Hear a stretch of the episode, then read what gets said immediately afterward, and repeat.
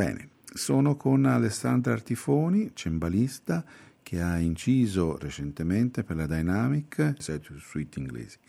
Alessandra, benvenuta agli, ai microfoni di Rete Toscana Classica. Buongiorno. Grazie, buongiorno, buongiorno a voi, grazie. Ma, grazie a te di essere con noi. Eh, il disco è il complemento di un disco uscito già da qualche anno, che erano le suite sì. francesi. Sì. E mi sembrava opportuno seguitare la, sì. la tua esplorazione nel campo della musica cembalistica di Bach. Una domanda che mi premerebbe fare proprio un po' a nome degli ascoltatori eh, quali possono essere le differenze tra le suite mm-hmm. francesi e le suite inglesi di Johann Sebastian Bach? Sì, sì, ehm, dunque la differenza forse che salta all'occhio sono le dimensioni e diciamo l'approccio eh, da un punto di vista eh, non solo compositivo ma anche di, di, di qualità, di stile e, e di esuberanza eh, tecnica, nel senso che le suite, inglesi, le suite francesi sono state concepite come uno strumento didattico eh, per imparare lo stile, lo stile delle, delle, danze francesi che erano tanto in voga e che rappresentavano l'eleganza no? nel suonare e sono destinate a un'allieva d'eccezione perché era sua moglie, eh, Anna Maddalena, la seconda moglie sono appunto, dicevo, le dimensioni, sono dimensioni ridotte, quindi sono piccoli cammei, piccole perle, dove l'elemento tecnico non è così eh, eccessivo e permettono a un giovane allievo di, di sperimentare quello che era il gusto francese.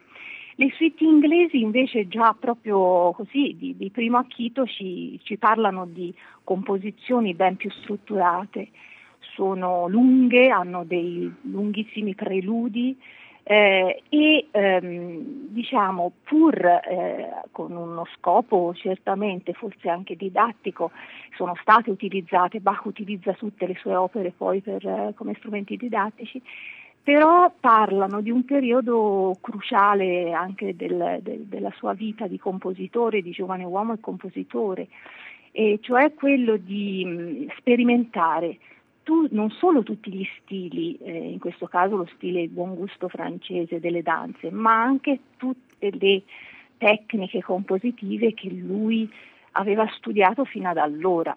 Certo. Praticamente gli erano passate sotto le mani tante pagine eh, di compositori italiani, francesi, tedeschi. Eh, come al solito eh, ne estrae la quintessenza e, e riesce a fare dei capolavori eh, di eh, tecnica stilistica ma di tecnica anche digitale perché portano avanti un discorso importante anche per la tastiera.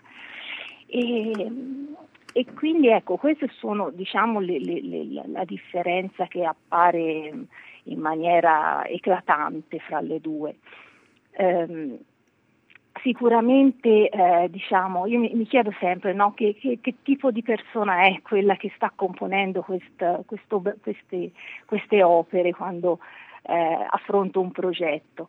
E le suite inglesi effettivamente parlano di un giovane uomo eh, che ha mh, veramente eh, è in un momento cruciale della vita eh, perché è il momento in cui deve mettere su famiglia, no? Sì deve mettere su famiglia, ha una giovane sposa, di lì a poco nascerà la sua prima figlia e, e quindi anche eh, diciamo, problemi maledettamente pratici, si guarda intorno e, e, dice qui bisogna guadagnare di più e quindi cerca una situazione economica migliore che gli faccia affrontare una vita migliore.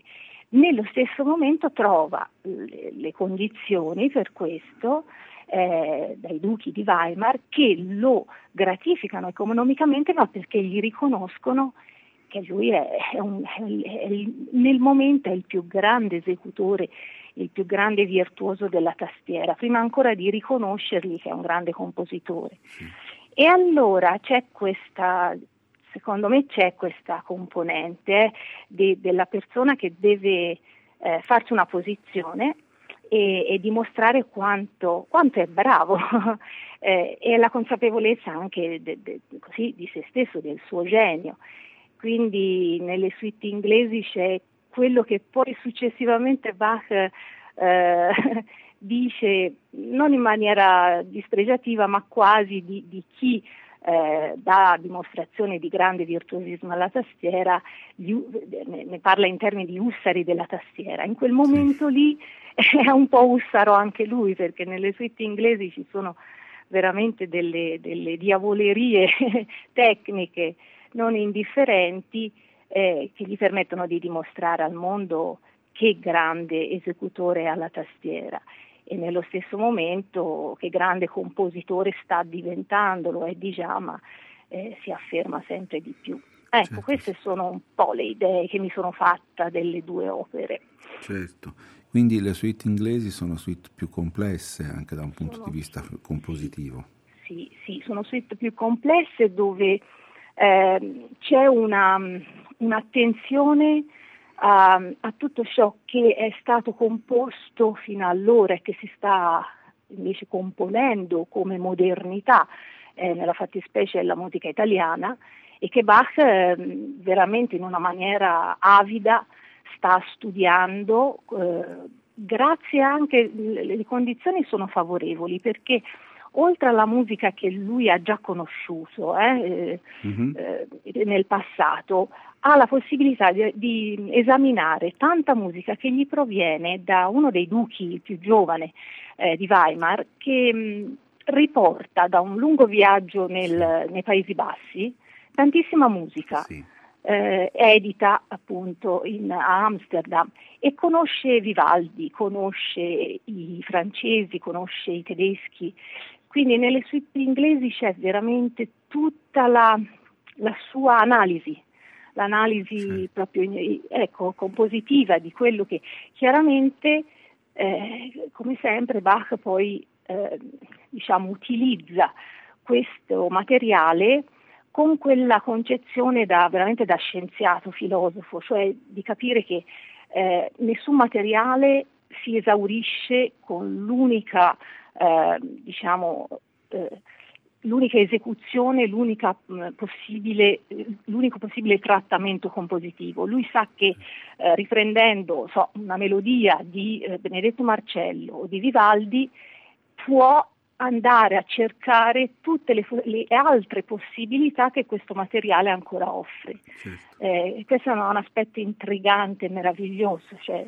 Beh, questo era dovuto non... anche dal sì. fatto di venire da una grande famiglia di musicisti. Esatto, esatto. Perché... Lui è consapevole poi di portare avanti un, un processo eh, che appunto da, da questa stirpe eh, va avanti nel, nella storia della musica e sa benissimo di essere eh, diciamo, colui che porta a compimento no? un discorso sì. di, di, di sì, ha questo, ha questo, anche desiderio di, di, di, fare un archivio dei suoi, dei suoi degli, degli, antenati, proprio. non è soltanto fare il, dare mh, conto della, della, della, della, schiatta, ma è l'importanza del processo musicale. Che, assolutamente, assolutamente. No, no, lo, lo, lo, sente proprio come una missione, sa di essere così investito da, da, questa, da questa, responsabilità di, di eh, distillare un po' no, quelle che sono state le esperienze della sua famiglia sì. e degli altri compositori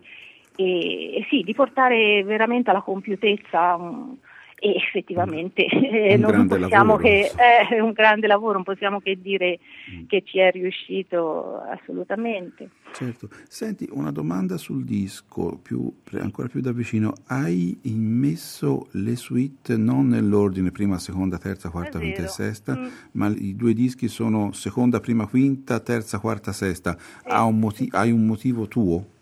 Eh, oh, dunque, intanto penso che mh, la successione sia veramente eh, cioè, quella successione che noi conosciamo eh, non sia scritta da Bach così come non è scritto il titolo no? sì, in certo. suite inglesi, ma che sia solo una compilazione così di chi ha redatto l'opera. Ne... Quindi mh, non credo che sco- ecco, scombussolare l'ordine sia stato un, una violazione alla volontà di Bach. Ehm, trovo che trovavo che l'apertura di un disco con questo meraviglioso preludio che appunto richiama Vivaldi, il concerto, il ritornello, che per Bach in quel momento era la modernità che lui aveva così ben, così ben capito, presente, certo. eh, fosse un inno appunto all'esuberanza di questo giovane uomo che scopre e che avidamente mangia e si nutre di tutta questa, di questa musica nuova.